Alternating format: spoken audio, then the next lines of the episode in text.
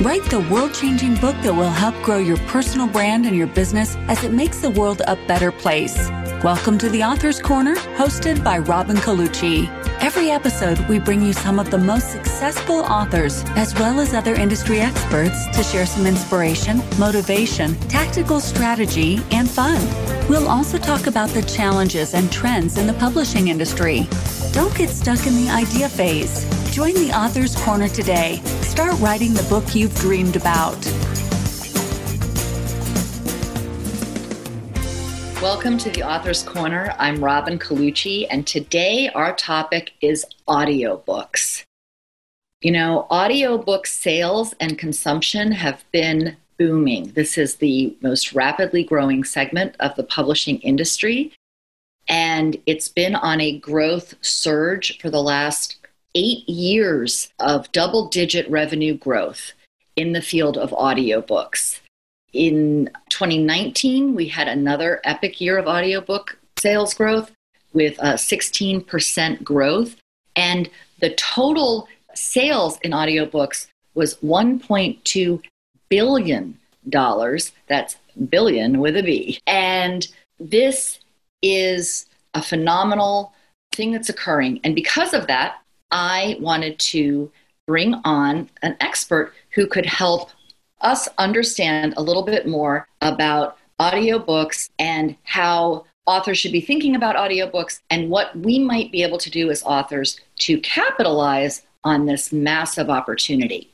So, with that in mind, I have brought on Tina Dietz. Tina is an award winning and internationally acclaimed speaker, audiobook publisher, corporate podcast producer, and vocal leadership expert who has been featured in media outlets including ABC, Inc., the Huffington Post, and Forbes. Tina's first podcast from the Start Something show was named by Inc. magazine as one of the top 35 podcasts for entrepreneurs. That is pretty impressive. Tina's company, Twin Flames Studios, amplifies the messages of experts globally to their target markets via audiobooks, podcasting, and leadership. Tina divides her time between the US and Costa Rica, where she's part of a leadership team building a conscious community called Vista Mundo. So, without further ado, let's welcome Tina. So, Tina, welcome and thank you so much for joining me today. Oh, it's my absolute pleasure, Robin. Thanks for having me. I'm so excited to speak with you because even though I've been in the publishing world for gosh, well over 30 years and long before there was such a thing as audiobooks. It's actually an area that I don't know a whole lot about. So I think I'm as excited for myself to learn as I am for our listeners. well, it's an interesting world and an interesting industry. So happy to share. Yeah. So tell me a little bit about, I mean, I think we all know what an audiobook is, right? A lot of us mm-hmm. listen to them, have them. Something that I'm curious about is you know, Audible is kind of the most famous platform. Something I learned, or at least got a taste of in our previous conversations, is there's other platforms. That's true. Yeah. Like I said, this is where you have newbie Robin. So. yeah, uh, Audible is the 500 pound gorilla in the room. They've been around for a long time. And audiobooks have been around in one format or another since about 1929 was the first audiobook, which was on an album. And then, of course, we, so audiobooks were on albums and then they were on tapes. A lot of us remember book on tape, right? For years. And then it moved to CDs. And then, of course, it moved digitally. And it was the digital transition that happened that audiobooks have received a huge resurgence and a huge renaissance because prior to that, you know, I don't know, one of the first audiobooks I listened to as a young adult was Deepak Chopra's Magical Mind, Magical Body, and it was 12 tapes, I think, 12 or 16. I could not keep track of those damn tapes. And I was always like, what tape is next? I don't remember which one I was listening to, and, you know, and all of that. So when digital audiobooks came about, it really changed the game. And, and much like the iPod Nano and the, and the iPod in general changed music, audiobooks got changed in the same way, same medium. And so audiobooks, music, podcast, all of this audio content has had a tremendous rise in the last 15 years or so. And that's where it's. Stop you right here just for a second. Yeah. It's such a drastic thing that in my mind, there weren't audiobooks. Yeah, exactly. And, and luckily, I haven't been in the publishing industry since 1929. So Me neither. That's actually a relief. But really, it's so interesting because you're right. Like, as soon as you started saying it, I'm like, oh, yeah, the tapes. Yeah. But it was so clumsy. It was so difficult to manage. You had to keep track of where you were. You could lose one and lose a whole chunk of the book. And you had to be home, right? You had to be somewhere where you could also use the equipment.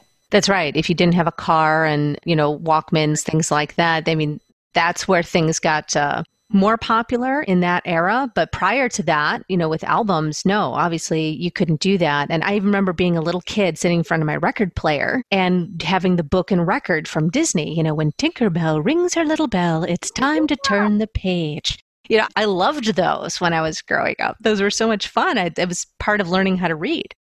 Yeah. So audiobooks have this, this lovely, rich tradition.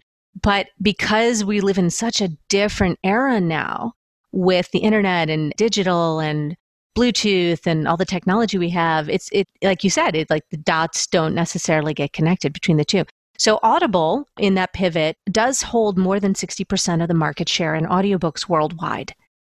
And audiobooks are not as popular in other places of the world outside of the English speaking kind of Western cultures. However, they're having a tremendous rise in countries like China and India as the markets have opened up. I'm kind of like waiting with a bowl of popcorn, like excited to see what's going to happen there. But there are, going back to your original question, a lot more outlets than that. There's more than 40 other audiobook outlets. And this goes everywhere from your libraries. Like so many people, well, most people get audiobooks out of their libraries. And those are usually using apps like Overdrive and Libby and sometimes Hoopla. Those are the three big ones for libraries. Those are the apps that they go through. There's also audiobooks.com, Downpour, Scribd. Blackstone has their own thing. And of course, you can purchase audiobooks through Nook and, and, and other places as well. So there's there's a large distribution world for audiobooks out there. And so I'm curious, when a library purchases an audiobook, do they purchase it like a license or do they purchase a single audiobook and then like like they would a book on the shelf. Yeah well the world of libraries does work differently than the retail world and it's not an area that i have a tremendous depth of expertise in so i'll be really transparent about that. To get on the radar of libraries is a lot more challenging. It depends on the types of titles that they're looking for and kind of their yearly budget mandate and so every community is different. As you can imagine, the number of libraries across just the US alone is huge, you know, in the tens of thousands. And so getting into libraries can be an entire strategy in and of itself. But the way to get on the, the radar of libraries is a little opaque because, you know, you're going to just campaign libraries. I mean, you could, but it's, it's a little different. So the licensing works different for libraries. They have to purchase more than one license basically in order to be able to pass it around so to speak. So the, you know there are some people in the industry i wish i had a name for you off the top of my head who specialize in selling books to libraries. And then the audiobook and the book process for purchasing to libraries is from what i understand quite similar. Yeah Re- make a note to get me that contact. That could be also an interesting right? It's a great niche. Yeah because that is i did a little research just for a client because i think they're they, they were writing a, a book that was more for like school age kids, and there's like over 40 there were over 46,000 libraries just school libraries never mind other libraries you know? Absolutely. Just in the K through 12 you know there were like over 46,000 libraries in the US at the time. And this was a while ago so yeah. All right so there's all these different platforms and but Audible has the lion's share. So I'm curious when you're working with a a client on an audiobook since we're we kind of jumped in on distribution. Sure. What is your goal with someone comes to you for help with an audiobook? Do you focus on audible or do you try to get them I mean, how do you look at the, all these platforms that are available as, a, as part of your strategy? Well there's really have to look at the overall goals of the author. So we work with nonfiction authors so fiction goals, nonfiction goals, very different worlds, right? The, generally, the goals with a fiction author is sell copies. Yeah, that's the name of the game. That's the only name of the game. Whereas a nonfiction author generally has their book is being used in service of building their platform. So, yes, selling copies is important. If you're selling bulk copies of your book, you're actually more likely to sell them in bulk when you're speaking or, you know, to be handed out as a promotional item as a loss leader or various other things, you know, getting speaking gigs, attracting clients, getting press, media attention, all of those things. And so the goals are different, so the strategies are different. What binds the two together is, first of all, distribution platforms. And secondly, you know, of course, everybody does want to sell copies and wants visibility. And the third thing is that book marketing, as you and I could definitely agree, is an evergreen thing. You know, a little bit every day is better than a big push once right? So, and that's usually where authors get tired. we could have a whole conversation about that. Which is why, yeah. like said, with the nonfiction authors, especially, like I always tell uh, my clients, look at what activities you already are doing to grow your business or you know you should be doing. Yes. And do those to promote your book because it'll pay you off way bigger way and it keeps the book in the conversation that way too. Absolutely. High fives on that. So going back to your question about what we focus on, it's really we have to look at the goals and the overall strategy of the company or the individual first. What do you want your audiobook to do for you? What do you already have in place? Do you have a marketing team? Do you already have strategies for your book? How is this going to dovetail with all of that? And so, usually, in terms of distribution, what we end up recommending for the most part, particularly for a newer book, if you have a book coming out as a launch and the audiobook is coming out right around the same time as your book is launching, or say within six months afterwards, then usually what ends up happening is they'll be distributed exclusively through Audible, Amazon, and Apple Books for the first year, which takes advantage of a couple of things. One is a higher royalty rate. Royalty rates for exclusive distribution are 40% versus 25% for non exclusive distribution. And then the other thing it takes advantage of is just being able to focus on pushing your marketing and your customers and your audience at one platform. Okay. And stop you again because you just Amazon, Audible, and Audible. Apple Books. Apple Books. That's one. Technically, that's considered exclusive distribution because Audible and Amazon are the same company, and Apple Books has an agreement with Audible for distribution. So it's just an automatic, also ran kind of thing. And I'm going to guess Apple Books is probably the second biggest platform. Would that be accurate or is there? No, you know, because Apple only holds 10% of the cell phone market. It oh. seems like it's everywhere.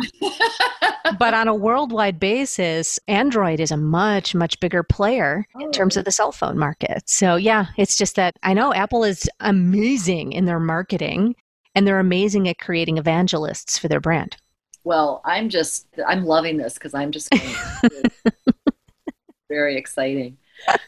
Okay, so this exclusive distribution you said for the first year. Yes. And then you can evaluate after the first year and decide if you want to continue on or if you want to go with non-exclusive and then get the the audiobook out to a bunch more platforms.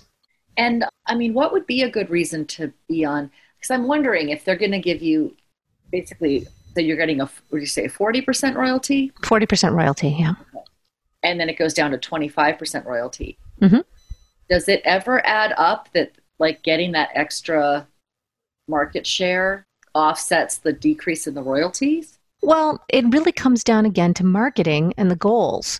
So if you don't market it's not going to make any difference either way what it comes down to. But if you are marketing the book and you are using, oh, hey, it, it, it's a marketing opportunity just to change your distribution.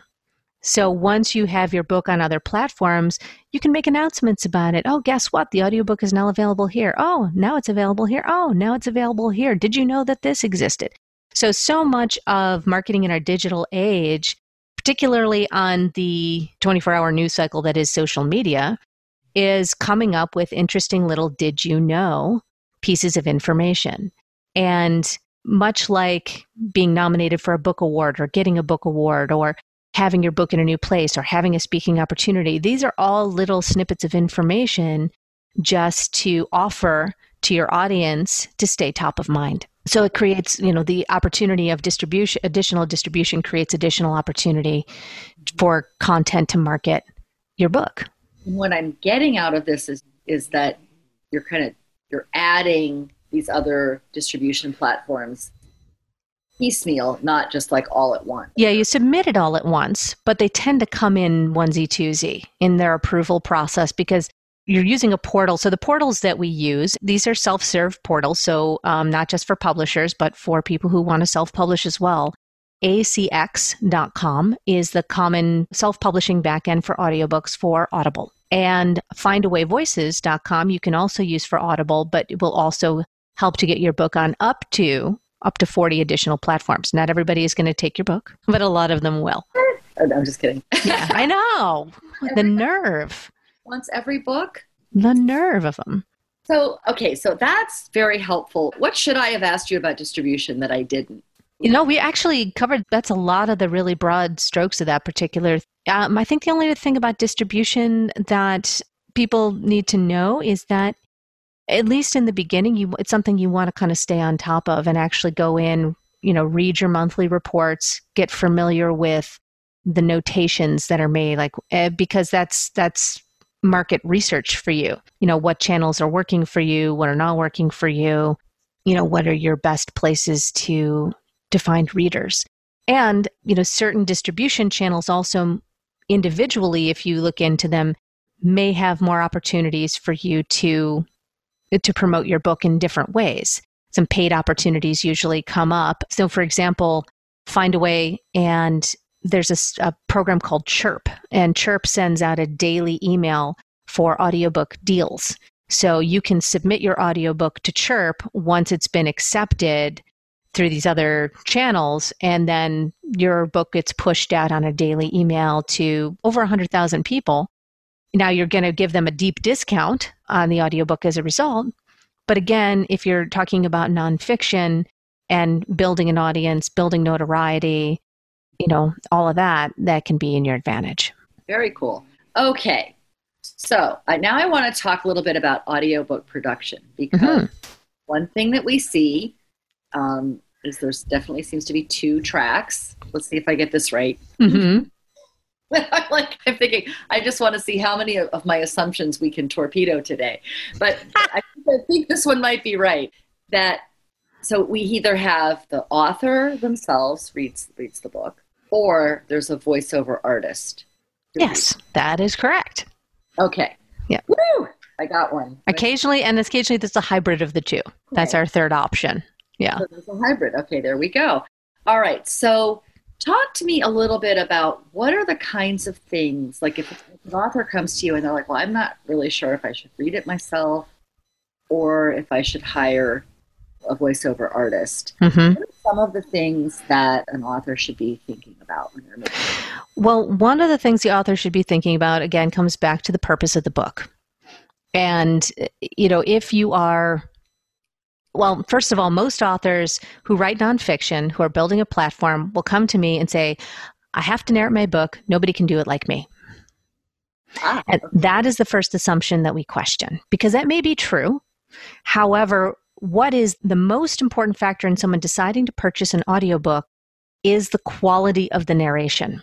So, even if the narrator, or even if the author can read the book out loud in a way that they feel characterizes the book correctly. Whether that translates or not to a listener receiving it the way it's intended is an entirely different matter. Because they may feel like this is how I need it to be read, but their, their listener may be going, that is not what you are actually portraying. Yeah. So that is one of the things we have to take a look at and evaluate. And a lot of the folks we work with are speakers. Narrating an audiobook is very different than public speaking very very different. It's a total it's a different animal. Yeah well when you're up in a stage public speaking you're speaking one to many. Whereas on a podcast or on narration you're speaking one to one. So you can't get out there and be like ladies and gentlemen oh my gosh this today we're going to be doing all of this and we're going to talk about audiobooks. And it just kind of like blows your face off right? You also can't be boring but you have to slow down with an audiobook so, can't be boring, and you have to slow down because audiobooks generally are at a slower pace than most other kinds of speaking. So there's a balance there. The breathing is different. And even just the duration of time that you have to spend recording an audiobook. And it's not just a matter of reading the book, it's reading the book in such a way that it sounds like you're not reading it. Yeah. So there's all of these factors that go into it. And we actually, in the early days of developing the, the company and the services and all of that, uh, we did experiment with a number of different ways of working with authors who wanted to narrate their own books because it is an important thing. It is a very important thing. And about a third of our authors self narrate, about two thirds work with a professional narrator. That's the way it, it shakes out. Some because they don't maybe have a great voice for narration. They're great for a keynote, but if you had to listen to them for six or seven hours, no. yeah. Again, different animal. Or um, there may be some physical issues. One of our, my very favorite authors, brilliant book, brilliant man, had a very rare form of head and neck cancer he couldn't narrate his entire book. There was no way. So we did what I like to call the Tony Robbins sandwich with his book. Tony Robbins narrates the first chapter of his book and the last chapter of his book and has a professional narrator do the middle. Uh, so that's what that's what we did with that particular client. Worked out really well. So those are some of the factors. There's something in here because when you were talking about like a, a speaker on stage being one to many, mm-hmm. really an audiobook is actually a one-on-one. Very one-on-one. And I just want to point out something that goes, an idea that I think really goes along with that is something that, that I speak about fairly regularly is this idea of how a book is really the best way, and when you're thinking about like a marketing avenue, to create intimacy. Yes. With your prospective client, you know, and or whoever with your reader. And, and when we're talking nonfiction, you know, it's often your prospective client or somebody who's going to be influenced by you in some way. And so, what you're saying about audiobooks and even the tone of the voice and the pace of the speech and, you know, probably volume and everything else, it really, I never thought of it before, but you're so right. And it really is a one on one conversation, just like the writing is. But it's so important to get that across and it's even different than if you're standing at a book signing in front of the room and reading an excerpt.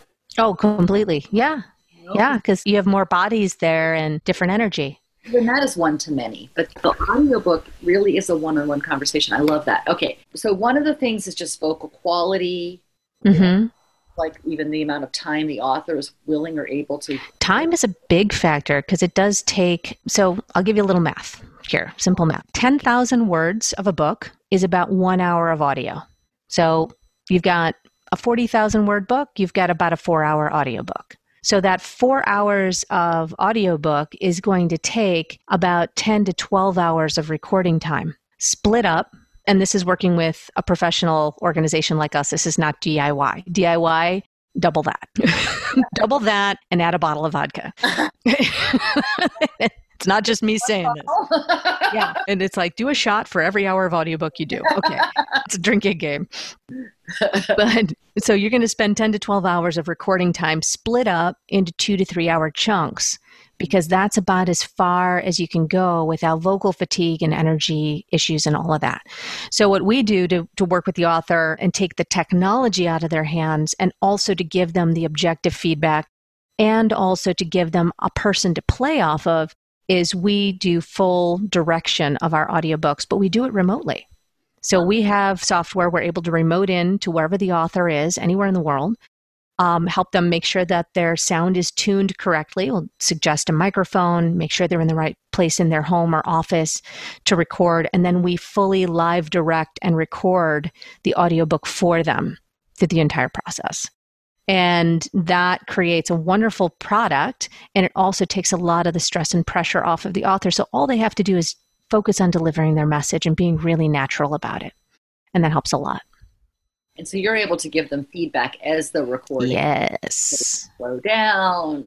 Yeah, your energy's flagging. Let's try that again. Or you said that. I think you meant because your brain will reverse words or change words or things like that. You don't hear it as you're doing it. So, you know, it makes it a lot easier to catch issues. Also, a lot of our authors have charts, graphs, exercises, things like that in their books there are industry standards on how to narrate those. So we're able to live coach people through all that process as well. Wow, that's incredible. That's yeah. Incredible. So when when somebody, so let's talk a little bit about the other side of like hiring a vocal artist. Yes. To record your audiobook. What are some of the things that you advise authors to consider when they're trying to make that decision? Like, let's say they've decided I'd like to use a voiceover artist. Mm-hmm. Are some of the things that they should be thinking about as they're deciding what that's going to look like? Yeah. So when we work with our professional narrators, and, and I have done professional narration, my background is actually as a therapist. I grew up as an entrepreneur. I've owned multiple businesses, did business coaching for years, but voice acting was a paid hobby for me because I love a stage and I love a microphone. And it was actually the master classes I took in audiobook narration that had me have this epiphany about why aren't all my colleagues and clients who are doing bestseller campaigns, why aren't they doing audiobooks? And that was the rabbit hole I went down. That's how I got there. So the still in the rabbit hole in a way. Still in the rabbit hole. I got a Warren. I got a whole network down there now. Yeah? It's carved out. Yeah. Um, yeah, yeah. Between the podcasting and the audiobooks, it's like microphones are a big part of my day. There you go. one way or another. But narration and voiceover work, again, it's its own industry. It has its own language. It has its own standards. So coming into that world as an author or as a business owner, there are some things you need to know about that industry. And when we send out auditions, there's key pieces of information you need to provide to an author in terms of, you know, what are you paying, what section of the book you choose for an audition and how long it is, um, and and where you choose from the book you know other key pieces of information that the narrator is going to need.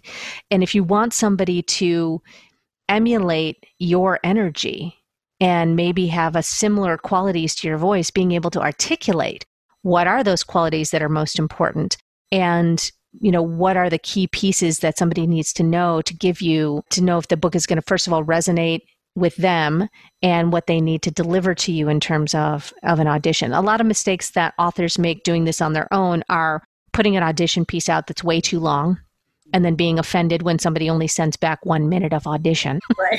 auditions need to be short. Another thing that happens a lot is you know getting into the production of the audiobook and not having been clear up front about the number of characters or the type of characters, even in nonfiction, or a lot of the pronunciation issues that can come in, regionalisms. We had an issue a while back. We keep a running list of these, and this one we hadn't run into yet, where it was, uh, we said aunt, somebody's, you know, aunt and uncle, oh. and the author wanted aunt. I'm from 38 replacements. Oh man. Now you could just can't go back when in audio like you can in text and do a find and replace. Right, right. So this narrator had to go back and we really worked with the author because normally we wouldn't even allow that kind of change at the end. That's something that really needs to be discussed up front. But fortunately the narrator was game and it all worked out. But I mean she would have had to replace entire paragraphs or entire sentences depending on the situation in the book just to replace aunt versus aunt. So these are the kinds of things we get ahead of and get on top of. Occasionally things happen, like I just mentioned, but we get ahead of it 99% more than working through it on, on your own. That's for sure. So those are a few things. That really is. So, I mean, like, what is the question that an author asks themselves, even going into that? Like, how do they know to tell somebody that they want them to say aunt? That's it. question they ask themselves, right? Or because I was just thinking, it made me think of the Chicago Manual of Style, which we both know is the the publishing industry bible for. Mm-hmm. And you know, it, it's a perfect book, except you have to know it might there might be a mistake to look for the correct way. That's right. And so what I'm gathering is like somebody like any pretty much everyone in Connecticut would say aunt. Like it wouldn't occur to us that we would have to tell anyone to say aunt. right. I'm from Buffalo. We say aunt. right, exactly. And it wouldn't occur to right from other people, never. What do you mean? What's an aunt? You know. So yeah. So how do you help authors figure out what to ask for in even a situation like that? well when we get in there we have a whole onboarding process where we go through things like that we have protocols and guidelines and all of these things that we walk people through walk our authors through to help prevent things like this. Everything from names to medical terminology to things like aunt, aunt, root, route, amor, amore, other types of regionalisms, even down to looking at okay, are there any characters in your book, even if it's nonfiction? Who are they? What do they sound like? I mean, one of my favorite books we ever did so far is called Tiger Bravo's War, and it is a 10 hour audio book about the Vietnam War that I would put up against Ken Burns any wow. day of the week. And our narrator, who actually works with us in the company now on our podcasting division, is a wonderful guy named David White. He did an incredible job of just nuancing about 15 or 20 different soldiers' voices inside of this documentary style memoir. So getting those characters out front and kind of getting a sense of who they are and, and having the narrator demonstrate that before you get too deep into the production, that's really important. Okay, so I want to bring up something because you just yeah. triggered a memory for me of an audiobook that I was listening to and I was really enjoying. And I believe the author read most of, mm-hmm. except when they did a character. Oh boy. And they brought in a different voice. And by the way, this was a this was a traditionally published New York Times. Mm-hmm. And not only was it a terrible accent, Middle Eastern accent. Oh no. So bad that it sounded racist to me. Like, it, like offensively bad. Like it was like like they went full Apu from The Simpsons kind yeah, of thing. Yeah. Ay, ay, ay. That's a perfect analogy. I was going to say it was like a breakfast at Tiffany's nightmare. You know, no. Mickey Rooney played a Chinese man. You know, oh, no. It was, it was so bad. I still enjoyed the book. I was like, every time that would happen, and it, unfortunately, it was more than once in the manuscript. Mm-hmm. I literally would like cringe. Yeah. And it nearly ruined the experience for me. So, what about characterization, especially when it's clearly a cross cultural kind of narration? That's super important. This seems to me to be a, a real potential minefield. Say a little bit about. That. Yeah, it can be. We produced a book recently that was author narrated, and the author was it was actually a really emotional book. You know, as I'm talking with potential clients and scanning through their books, um, a lot of them are, you know, highly emotional. And I was crying in the first two pages of this guy's book because he really was writing it. He was an angry, abusive man. And it was about his healing journey and what he wanted men to know. And it was, it's an amazing book. And he had traveled to many countries as a professional rugby player. And so he had voices of these people that from from different different countries, different cultures. And he actually had a lot of facility in doing this. He was able to kind of slip into their skins, which most authors don't have that kind of ability to do. But the director, one of the things that the director did is he went and listened to other authentic accents to see how far off or how far on the author was and to make sure it didn't come off as mocking or disrespectful in any way. So there's ways to handle it in the direction process. And professional narrators are generally very sensitive to this because they want things to be represented accurately. But again, that comes down to the audition process and vetting people.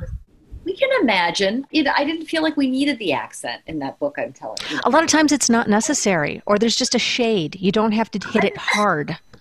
it's just like, why is this even happening? Yeah, it happens a lot with male narrators doing female voices as well. Some oh, yeah. brilliant at it. Yeah. Some of them characterize female voices as kind of whiny or shrewish or childish. And that's actually an issue in the industry that gets brought up regularly is, and on both sides, you know, women doing male voices, male men doing women's voices, because generally it's one narrator. Full cast recordings are still quite rare in the industry because of the cost of production. Some of them are great, like the Graveyard Book by Neil Gaiman, but particularly in nonfiction, full yeah, cast recording, no. A lot of sense in fiction because yeah, know. exactly. Okay, well, I'm glad we got a chance to talk about that because that was really, as you can tell, it left quite an impression on me. Yeah, well, and finding uh, you know, if we have a culturally diverse authors, and one of our authors right now, his memoir, he's from China, and we opted not to have him do the narration. His articulation isn't quite up to speed. It might be hard for the listener. He's a brilliant speaker. So from the stage, he's fantastic. But again, eight to 10 hours on an audiobook, way harder. So we're actually, you know, one of our biggest challenges has been finding somebody who can authentically, who is Chinese American or Chinese immigrated to the US, who is a professional narrator who can do this voice authentically. Right. And still have like a hint of the authentic accent without being so thick. Exactly. So it needs to be real. Yeah. yeah, it needs to be real. Wow, that's also right. That's another aspect of this is if, if the author has we have several books in the pipeline that you know our narrator search is expanded because there to be more opportunities for a diversity of narrators it was for years and years and years it was this is audible i'm audible guy right and that's one of the reasons people didn't listen to audiobooks because they were boring I'm suburban white man. Yes. Yeah. Can you see my blue suit just from the tone of my voice? I bet you can. On weekends, I wear khakis and play golf. yes. So I love that. I just got totally distracted. I'm a professional instigator. Yes. Have warned you. Yeah. I knew we'd be friends. so, what I wanted to say is this sounds like a heck of an opportunity because let's talk a little bit about what, in terms of investment wise, what's the difference when we hire an artist to record our audiobook for us versus uh, doing it ourselves? Yeah, there's a couple of levels. So we try to keep the cost of author narration and the cost of professional narration very similar. So our business model we've created has allowed for that because counterintuitively to a lot of people, it's not counterintuitive to me because I understand voice acting, it used to be in our company that author narration was way more expensive. Oh, interesting. See, because I, I, know I run into that all the time. But think about it. Blasted to bits. I know. We had to train the author right on a whole new skill set. We had to research studios. We had to pay studio time, which is hourly, and studio time, depending on where you are in the world, is anywhere from fifty to two hundred and fifty dollars an hour. The editing was a lot more intensive because we weren't doing what's called punch and roll recording. We weren't doing live direction. Studios will give you a sound engineer who'll tell you maybe if you're screwing up, but they just record the whole session. We stop, back up, record again. We stop, back up, and record again. It gets rid of a lot of those errors. And the comfort level of the author, they were so much more tense because even with training them ahead of time, it was crazy. So all of those factors make for a much more expensive prospect. So you know, we've got things down and we have a negotiated rate with our narrators that we've kind of gotten a sweet spot. However, we do also have a premium level for narrators. These are folks who are in the Actors Union, SAG AFTRA. And so the minimum required hourly rate to work with those folks is $225 an hour. That's what's called a per finished hour rate. So that can include multiple things. That's not studio hours. That's, I go back to that 40,000 word book is four hours long, it would be 225 for four hours. Oh. Okay, so, you know, that's the math we're talking about here. We're not talking about 15, 20 hours in a studio at $225 an hour. Well, that's a lot more reasonable than I would have imagined. Yeah, the average audiobook that we produce is generally somewhere in the 2,800 to $5,000 range. Wow. Yeah. That seems very, that's really great. I mean, I've heard of people charging two to four times that. To, mm-hmm. Yeah, it can get really high depending on how much margin they're adding. And, you know, again, if you're working out of New York or LA, your price automatically goes up because the cost of production is much higher in those cities. But if you're hiring the talent, or you, like you said, you're able to do it remotely. So that's not- yeah. Yeah, my company, all the companies I've ever owned have been, except for my very first one, was in completely remote. So the last 12 years, we've been 100% remote, and my team is across North America and Europe. Fantastic. Yeah. Love that. I know it's a a lot of businesses like mine is similar that where we were already working remotely. So yes, grateful for that. Yeah, pandemic just added my social life to the remote uh, category, but. I know I lost all my coffee offices for a while. I know that's that talk about first world problems, but right. nonetheless. Yeah. Wow, well, this has been so informative. I'm trying to think of what we talked about production, distribution, costs, talent. I guess the thing that's occurring to me now is like without necessarily, you don't have to reveal any names or anything, but I'm just sure. curious, like, do you have any stories of, you know, audiobooks either gone extremely well or horribly wrong? Because I always love a good, a good story. yeah. So one of the reasons we changed our the way we were doing things, and I looked for solutions around author narration, is because uh, both the amount of time uh, that it took to work with authors that way, and then having to go to the studio and all this other stuff, and again the cost involved, and like with many things in business, a lot of what has to be handled up front is expectation management. So, for people who don't understand what it takes to edit audio and re record audio versus text, there really is, we'll call it a repeated education process. Now, most people get it. 90% of people get it, but we occasionally do end up with someone who um, resists the training, resists the coaching, and then after recording, wants to go back and re record the whole thing because, quote unquote, now they have a handle on it oh. and think that's included. Ah. And that is not the way that works. You can't go back and do another 10 hours of recording because you feel like it and haven't taken the coaching and you haven't been willing to to do the work that needs to be done. Similarly on the uh, managing expectations on the professionally narrated side of things, it's really important, again, up front to get all of the expectations and voices and cadence and timing and pacing and all these things done. And we do all that in what's called the first 15 of the book. Take about the first 15, 20 minutes, produce it, and make sure that it's what the author wants before we produce the rest of the book. So we actually have an audiobook that created a tremendous amount of havoc in the author's life because they realized in listening back to their own work that they hated their own work and wanted to shutter their company. Wow. Yeah, it was really intense. It was really intense. So it was in hearing a third party deliver their work back to them, they basically had a breakdown. And it was, and I'm a therapist by training. They were also in a different country, difficult to reach, you know, kind of a long time difference and things like that. So, and, you know, and it ended up being an abandoned project with them not paying their bill because they oh. decided to not move forward with their company. That actually resulted in some policy changes on our side of things. I bet. Yes, there's always a few things I think in every once you've been in business for a while, there's always a few items in the contract that were created in response to a specific situation. That's right. That's why contracts end up being so long. Right? They're like, oh, well, we can't let that happen again. Let's add this. Yeah. And uh, making people initial certain paragraphs also is something we do because it's so easy. Never saw that. yeah. It's so easy, like a terms and condition page, to just scroll to the bottom and check I have read it.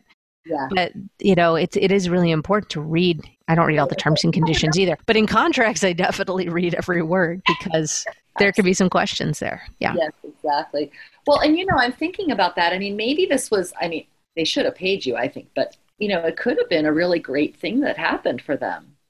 I mean, well, that's the thing. Yeah. Uh, and I don't disagree. You know, it was a case of somebody who was extremely well meaning and had gone out and had had, they were basically putting themselves forward as an expert in an area that they literally had no experience in. Ah. It was all academic knowledge. It was all from synthesizing reading and going to workshops. They had never had a single client ever. And they unfortunately spent over six figures in trying to launch this company. This is a lesson in entrepreneurship. I know there's somebody out there who needs to hear this. I've never told this story or alluded to this story on anywhere in the media before.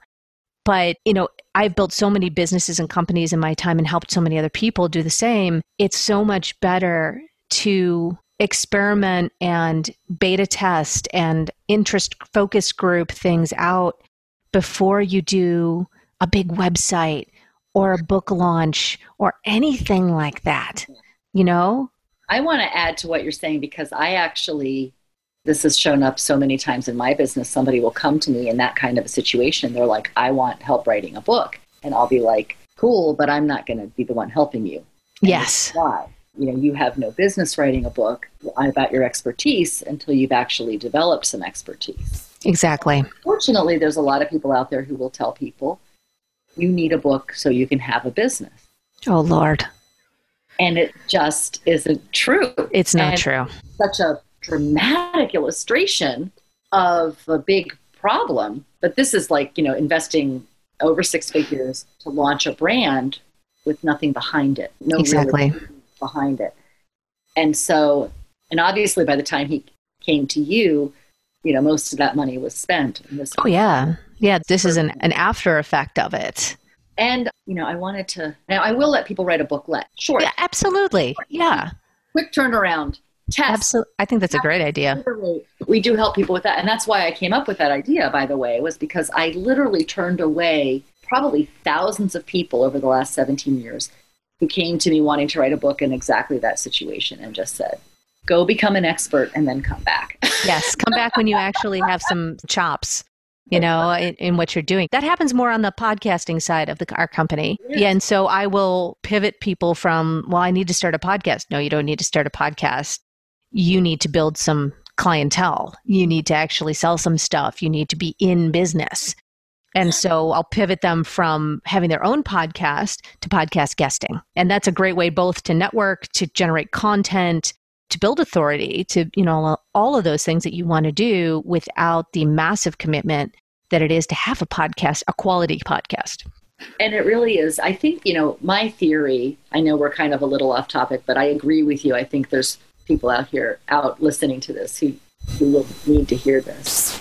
Is that I think that the problem when people start a podcast when they, what they need to do is get a, get clients, or when they decide to write a book when what they need to do is get clients, or do an audiobook when what they need to do Right. is it feels productive, right? They're Truth. they can tell themselves they can get up in the morning and say i'm growing my business today i'm recording a podcast i'm working on my book and what they're not seeing is what they're avoiding because generally if people don't have clients yet and everything's theoretical it's because they don't comfortable with doing sales Yep. and i think a lot of what shows up looking like productivity is actually a very expensive very long avoidance strategy that could literally eat up somebody's entire savings and set them back in terms of their ability to generate momentum in their business because they're just really trying to avoid sales, like subconsciously. Yeah, that's very true. Saying, This is what I do. This is how much it costs.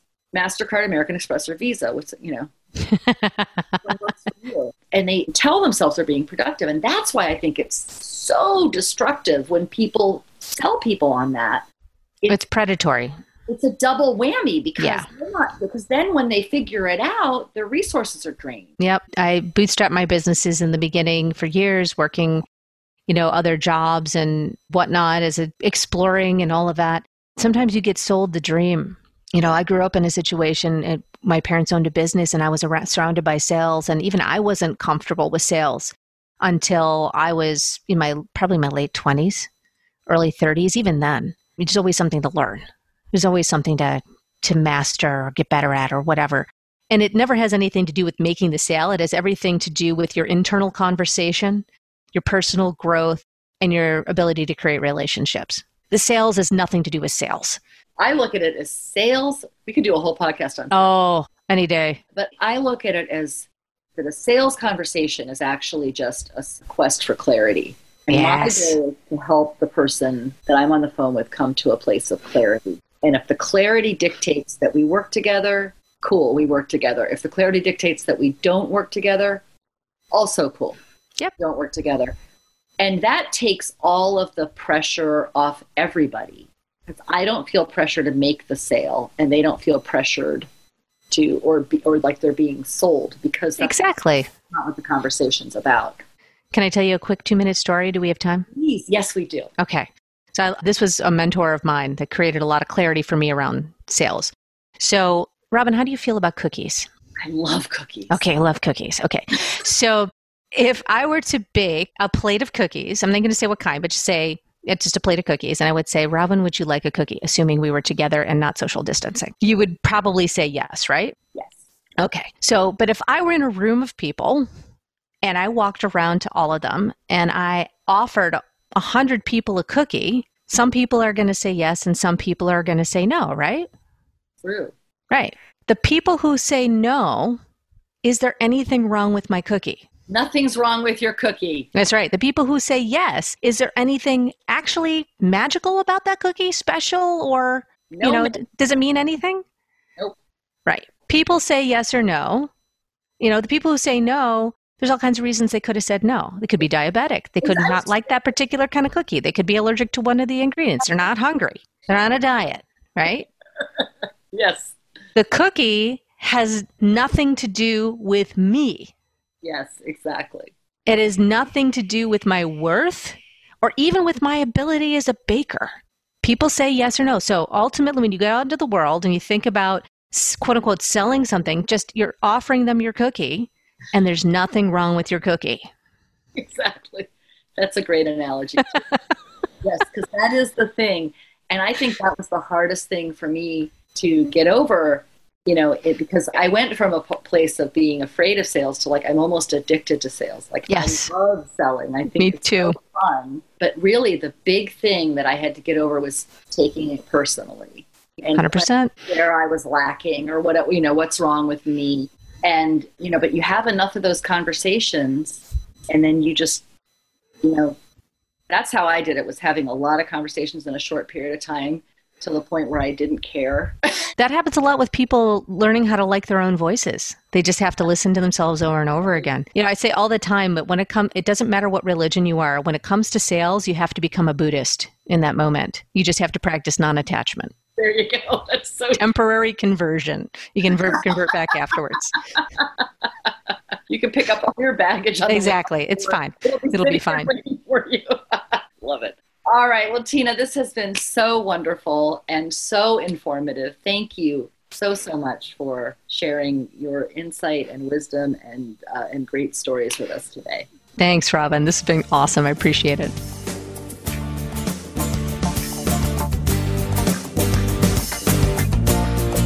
Thank you for tuning in to another amazing episode of The Author's Corner. You're one step closer to writing the world changing book you've dreamed about for years. To access today's show notes and other helpful resources, simply visit our website at theauthorscorner.com. A positive review would be appreciated. Until next time.